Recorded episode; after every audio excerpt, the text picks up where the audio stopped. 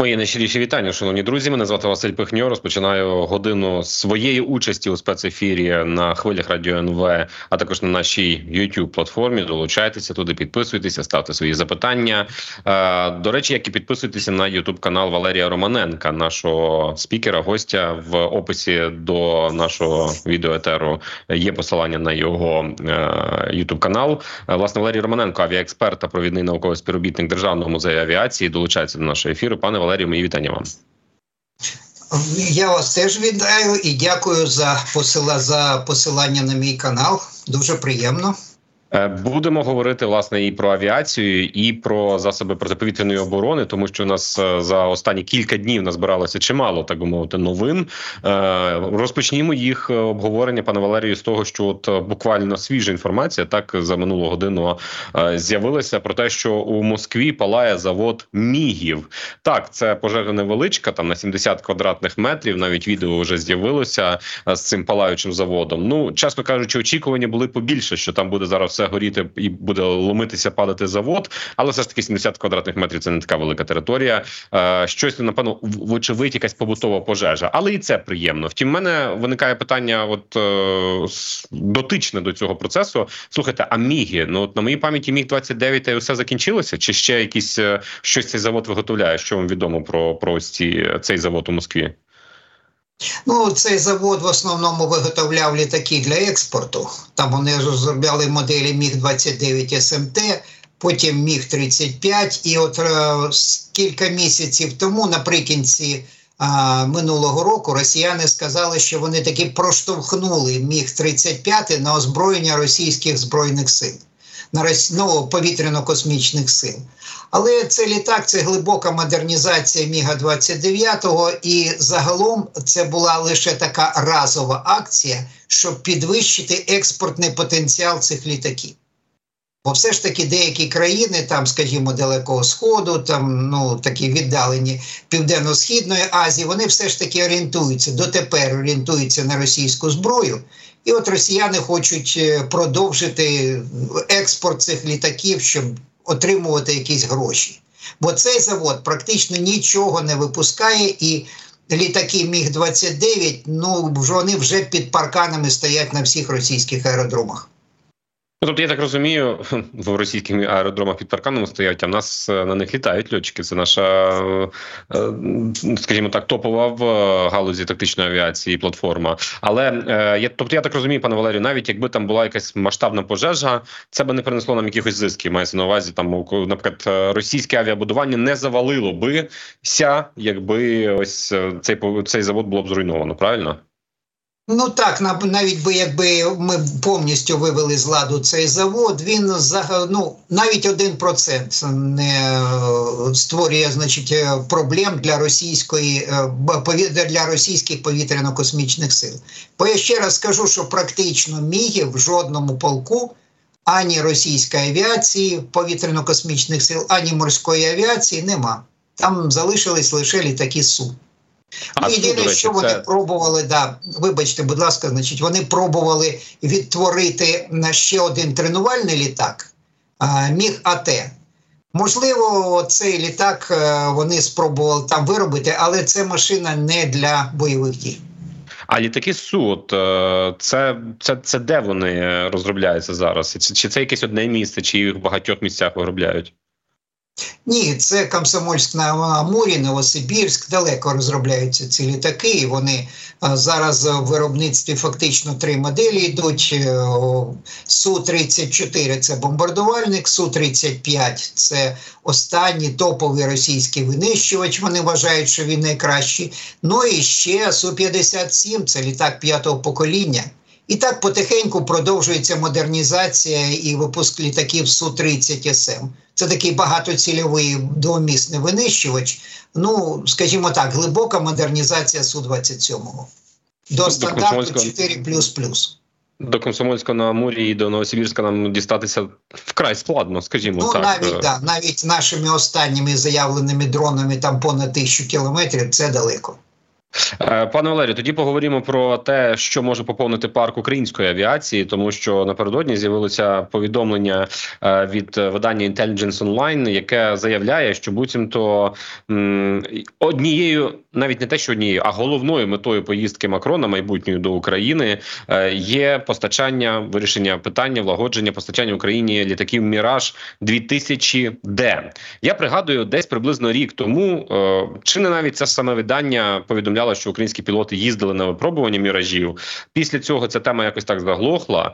Е, навіть в наших ефірах е, йшлося про те, що мовляв, ну міраж це непоганий літак, але він не супер краще за ті зразки авіації, які ми вже маємо на озброєнні. Тому для чого нам наш зоопарк авіаційний поповнювати старенькими літачками? А отут раптом знов це повідомлення: то що це комерційна якась заява, чи справді в цьому є сенс? Ну, французи масово знімають цей літак з озброєння, їх їх потрібно кудись дівати. Ситуація аналогічна з F-16. Да? Е, викинути не можна, а передати комусь ну це буде ще й рахунок, так би мовити, допомог, в рахунок допомоги підуть.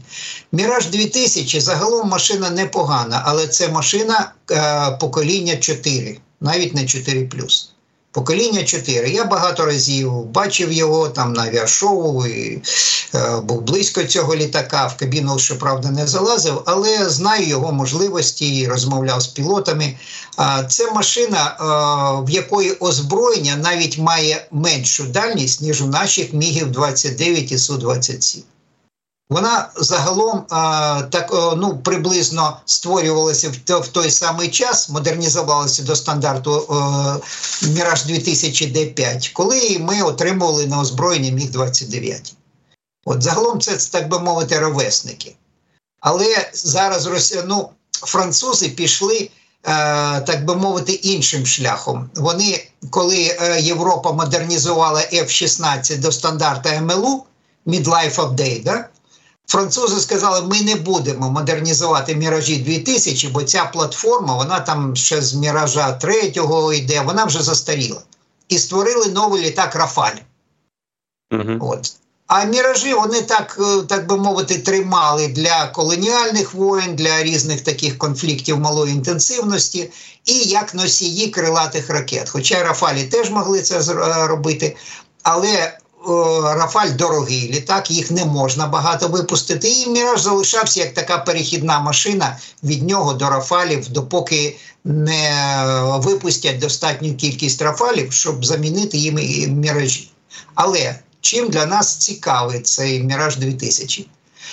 Це носій крилатих ракет Storm Shadow і, можливо, Таурус, якщо нам їх передадуть. В нас е, ці ракети здатні, це найбільш далекобійна наша зброя. Ці ракети здатні в нас носити лише Су-24, Су-24М. Е, росіяни, як ви знаєте, приділяють максимальну увагу базовим аеродромам і оперативним аеродромам цих літаків. Якщо, Боже борони, ми понесемо в них значні втрати, у нас інтенсивність ударів по Криму, наприклад, і по окупованій російськими військами території, вона може знизитися через незначну кількість літаків. Тому треба якийсь варіант, план Б мати. Да? Найкраще, тобто звичайно, це, це замінник носія крилатих е, ракет SCALP-EG і Storm Shadow, тому що F-16 їх не здатні носити, наскільки я знаю. F-16 потрібно буде адаптувати від них, бо загалом я бачив в мануалі спеціально виясняв це питання. Корневі пілони, ну ті, які ближче в крилі, але ближче до фюзеляжу, найближче, вони здатні нести по півтори тони. 4, е, то, по 3 450 кілограмових бомби. Це там тисячофунтові, здається, американські бомби. От. Е, але е, такого, щоб застосовували ці ракети з F-16, не було. От е, Тому поки що це питання, і загалом F-16 ми отримаємо в невеликій кількості, і в них вистачить завдань про протиповітряній обороні. До речі, ці міражі 2000 теж можна було буде використати для ППО, От, для полювання за російськими крилатими ракетами і шахедами, можливо в основному за ракетами. Да? Ну, от. Але якби ми отримали не його, а Гріпен, це було б набагато краще для нас, бо Гріпен це більш сучасна машина. А Гріпен е, був створювався тоді, коли ці міражі вже почали знімати з озброєння. Самі розумієте, це Гріпен це чітко вже машина 4 Ну, От. І Гріпен у разі бою з росіянами він би виступив з ними більш-менш на рівних. А от е, Міраж, на жаль, не зможе. Ну тобто, ми про Міраж говоримо як е, про е, такий літак. Ну на заміну, так лавка запасних для, для наших су 24 м так. А от пане Валерію, а якщо говорити, то ну багато ж йшлося про те, що нам недоцільно розширювати наш авіапарк усім наявним там озброєнням у світі, все, яке списується, все яке старе, тому що обслуговувати цей зоопарк, ну це не танки обслуговувати е, десятки різних найменувань. Літаки це це набагато набагато складніше. Що робити в такому випадку? Адже там і по гріпенах, я так розумію, питання ще не закрите, хоча воно пригальмувалося. Ну, треба вивчати, треба дивитися. Знаєте, якщо нам гріпени дадуть е, аж ті, які будуть списані з чеських повітряних сил, коли ті отримають F-35, да, то це 27 рік. А якщо міражі 2000 дадуть зараз, от, хоча б там одну ескадрилью, да, то це якось, е, знаєте, потім ми можемо сказати дякуємо, значить, ми можемо їх повернути, якщо там вцілілі машини. Да, і замінити на щось нове. От. А поки, знаєте, в нас нема вибору і а, втрати ми продовжуємо нести. От Зовсім недавно ми втратили ще один літак. Да? І поповнювати наші повітряні сили потрібно. Хоча дійсно я завжди був проти зоопарку а, з великої кількості літаків. Але F-16 в нас ми отримуємо не так багато. Процес підготовки льотного складу не настільки інтенсивний, як це потрібно. Ну, от. І е, я думаю, що тут треба все ж таки чітко оцінювати шанси, чи потрібні нам міражі 2000, але з моєї, так так би мовити, колокольні я не можу оцінити ці шанси. У мене немає інформації, скільки в нас є вільних пілотів, ну після втрати літаки, літаків. От. І е, які в нас можливості, і на яких головне умовах нам передадуть ці літаки. Якщо їх передадуть з достатньої кількості ракет скальп, це той самий Storm Shadow, тільки в профіль. Ну, от. Якщо передадуть з достатньою кількістю цих ракет, і також ракет повітря-повітря, да? хай це буде міка там ракети, хай це будуть меншої дальності там на 80 кілометрів проти 120 кілометрів у наших Р-27. Да? Але все одно, якщо на таких гарних умовах, то чому б ні? Пане Валерію, е, я ж пригадую, що ще й французи зобов'язалися нам виготовляти е, спеціальні авіабомби, ну важкі авіабомби керовані, щось на кшталт російських кабів або тих джейдамів, які ми отримували від Сполучених Штатів. Е, тобто, ці ж літаки, міражі, вони я так ну, вони називалися ці бомби Хаммер. Хаммер. Так, так їх щомісячно зобов'язалася Франція постачати. Я так розумію, що ну вочевидь міражі до них теж пристосовані та ідеально пристосовані. Вони для них власне і пристосовані. Угу. Це така ракета недорога, недор... скажімо так, це а, недорогий комплект для переробки звичайної бомби високоточно з лазерним наведенням. От, Бо вона ну, може бути лазерне наведення, там високоточне наведення до 5 метрів, точність влучання. А якщо по GPS, ну там збільшується до 10 метрів і навіть трохи більше. Але все одно бомби там є комплекти на 250 кілограмів бомбу, є на бомбу 1000 кілограмів. От. Тобто Хаммер це загалом комплект. Комплект переобладнання бомби. З, з бомби відгвинчується хвостова частина оперення, і на неї монтується такий комплект наведення. А е, найцінніше, що якщо там GPS наведення, то ти скинув і забув про нього. З лазерним, ну навряд чи ми будемо його використовувати, бо для цього потрібно підлетіти і е, лазерне наведення, воно там працює максимально там за 30 кілометрів. Це небезпечно. Хоча можна з малої висоти спробувати це робити, але якщо поблизу нема російських буків, наприклад. Е, ви згадали е, таку подію, коли загинув наш пілот. Це було 7 лютого. Я просто ще раз хочу наголосити на цьому. Це непересічна людина була український пілот Владислав Риков. Уявіть собі, у нього 385 больових вильотів. 385. Це один з найвищих, напевно, що показників у світі. І якщо я не помиляюся, пане Валерію, він літав на су 25 му правильно? No, no comments. Е, добре, я просто чому питаю про су 25 Це штурмовики, е, і в нас запитання власне є у чаті до трансляції. Е, від нашого глядача Дмитра він е, пише, що Сирський, нині головнокомандувач ЗСУ, він до призначення е, говорив про бородавочника. Це американський штурмовик, такий, е, ну як двоюрідний брат нашого су 25 го штурмовика. Так само, в принципі, ті такої класу авіації небагато у світі. Прошу? А-10 Thunderbolt 2 його офіційна назва. Ну так, А10 Thunderbolt 2, але це так, знаєте, сленг такий, ну як ми називають. Су-25 називаємо там е, грачами, наприклад. да? Угу. Да, добре. Е, А-10, справді. А-10 Thunderbolt 2 е, цей штурмовий е, літак в Сполучених Штатах Америки є. Ну от власне Сирський про нього казав, що він нам необхідний. Так само потім про нього висловився і командувач повітряних сил Олещук, що так він нам потрібний. Але от наш глядач пише: Сирський не авіатор. А яка думка пана Валерія з цього приводу? Ну я теж можу сказати, що пан Сирський не авіатор і ну я маю на увазі, чи нам потрібня Thunderbolt 2? Да, І пана, да, пан командувач повітряних сил, він теж не авіатор, він зенітник. От, а Авіатори промовчали на цю тему, нічого не сказали. Вони ж не можуть проти командувачу щось сказати. А ми з вами можемо, да? І ми можемо з вами чітко сказати, що цей літак нам не потрібний. Бо окрім втрат, а для американців ще й репутаційних втрат, ми з цим типом літака нічого не отримаємо додатково. От, Бо ця машина, вона коли чим вона цінна? Своєю потужною гарматою, 30-мм семиствольною гарматою, яка в усіх фільмах, в усіх конфліктах там нищила іракську будь-яку там ворожу бронетехніку. Да? Але дальність стрільби з гармати це 3-4 кілометри, там навіть 2-3 кілометри. Да? А ми ще ми сьогодні вже згадували російські буки, які працюють на 40 кілометрів. Тобто основна зброя цих літаків не може бути використана в наших умовах. Крім того, літаки дозвукові, хоча й маневрені, але дуже вразливі. От, Вони стійкі до там вогню а, артилерії, кулеметів, да, але зенітна ракета переріже цей літак навпіл. Ну, Боїнг, широкофюзеляжний Боїнг, один бук перерізав навпіл.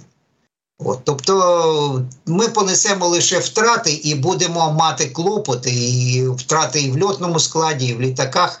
І їх всі е, найдалекобійніша система озброєння літака Thunderbolt – це ракети Maverick, це трохи більше 30 кілометрів. Всі російські комплекси, які біля лінії фронту, всі здатні його вражати.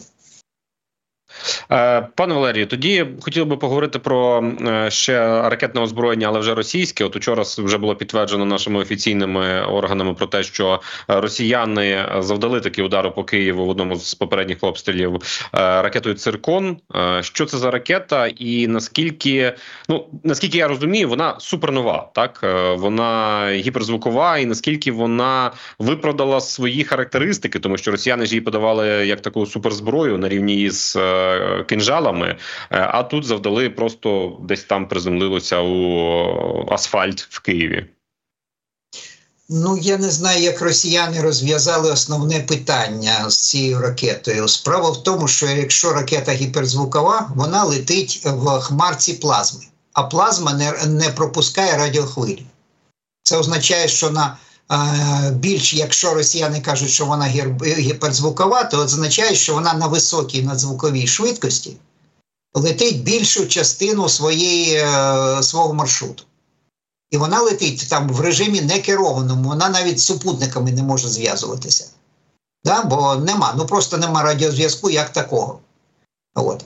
На останньому етапі е, вона може е, знижувати швидкість, і там видно було, там звичайна відеокамера зняла влучання її в е, навчальну ціль. Так там видно, що ця ракета на на кінцевому етапі вона не е, гіперзвукова, там максимально ну, там 2-3 звуки швидкість її. От На цьому етапі вона може бути високоточною, але чи вистачить, е, скажімо так, е, чи вистачить е, швидкості дії її е, е, швидкості перенаведення на конкретну ціль. Бо того разу, коли її використали, вона потрапила будь-куди. От просто впала десь, скажімо А так. чому так сталося? Ані Ну тобто кажете, що вона може бути точною, а вона впала будь-куди. Да, вона не там не було ані військових, ані якихось інфраструктурних об'єктів в тому районі, де вона впала. Тобто, чому схоже, сталося, що вона да, що вона таки пролетіла в некерованому режимі. Е, Я маю на увазі, ну от, е, чому так сталося? Це це свідчить про якусь е, про те, що росіяни обманули по техніко-тактичним характеристикам цієї ракети, що вона точна, чи що на неї є, вочевидь, у наших захисників можливості протидії. Ну я не знаю, тут треба сказати, щоб знову або повітряні сили, або директор інституту.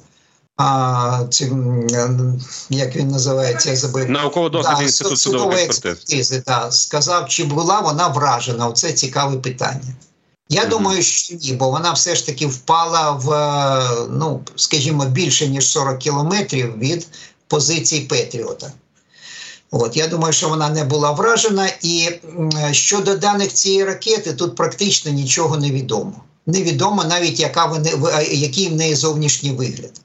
Невідомо, які двигуни. Зрозуміло, що вона двоступенева. Що перша ступінь це якийсь е, твердопаливний прискорювач, а далі, якщо підтримується висока гіперзвукова швидкість і при тому ще якась є дальність, то тоді має бути прямоточний повітряний реактивний двигун.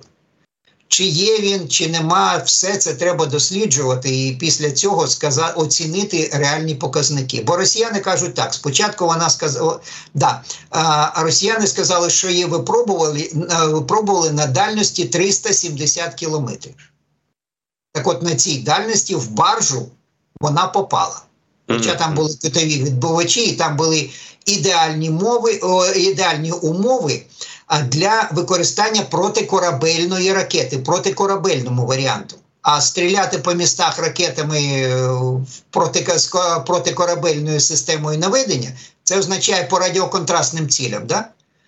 Таких місті практично нема. Ну, можна сказати, якщо десь залізні е, дахи є. Все. От. Тобто е, використання її по, е, на суходолі мені взагалі не зрозуміли.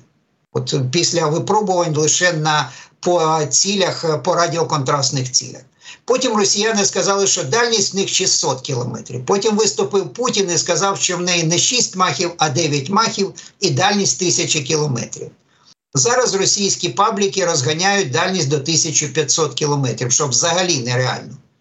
Бо габарити вона має запускатися зі стандартних контейнерів, таких самих, як ракети, чи то кінжал, чи то Онікс.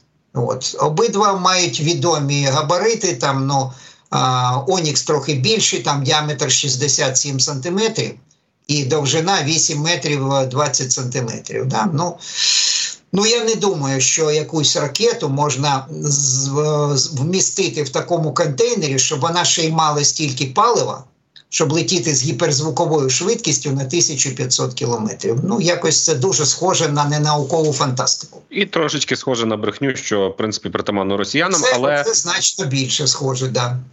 Але але сам факт того, що от вони просто зоопарк озброєнь випускають, включно із північно-корейськими ракетами, це звісно неприємно. Е, неприємно ще й в контексті того, що кажуть, мовляв, в нас будуть зменшуватися ракети до Петріота. Хоча я не можу зрозуміти, от як можна розрахувати, чесно кажучи, ось цей е, що там в Україні залишилося запасів до Петріота на два місяці. А що хтось знає, з яким темпом буде стріляти Росія балістичними ракетами? Ну от мені такі оцінки, чесно кажучи, дещо незрозумілі. З задоволенням би ще продовжував з вами розмову, але мусимо вже е, завершувати наш ефір. Я вам дякую, що долучилися, пане Валерію. Це був. Валерій Романенко, авіаексперт та провідний науковий співробітник Державного музею авіації. Залишайтеся друзі з нами на, на черзі новини. І далі продовжимо ефір.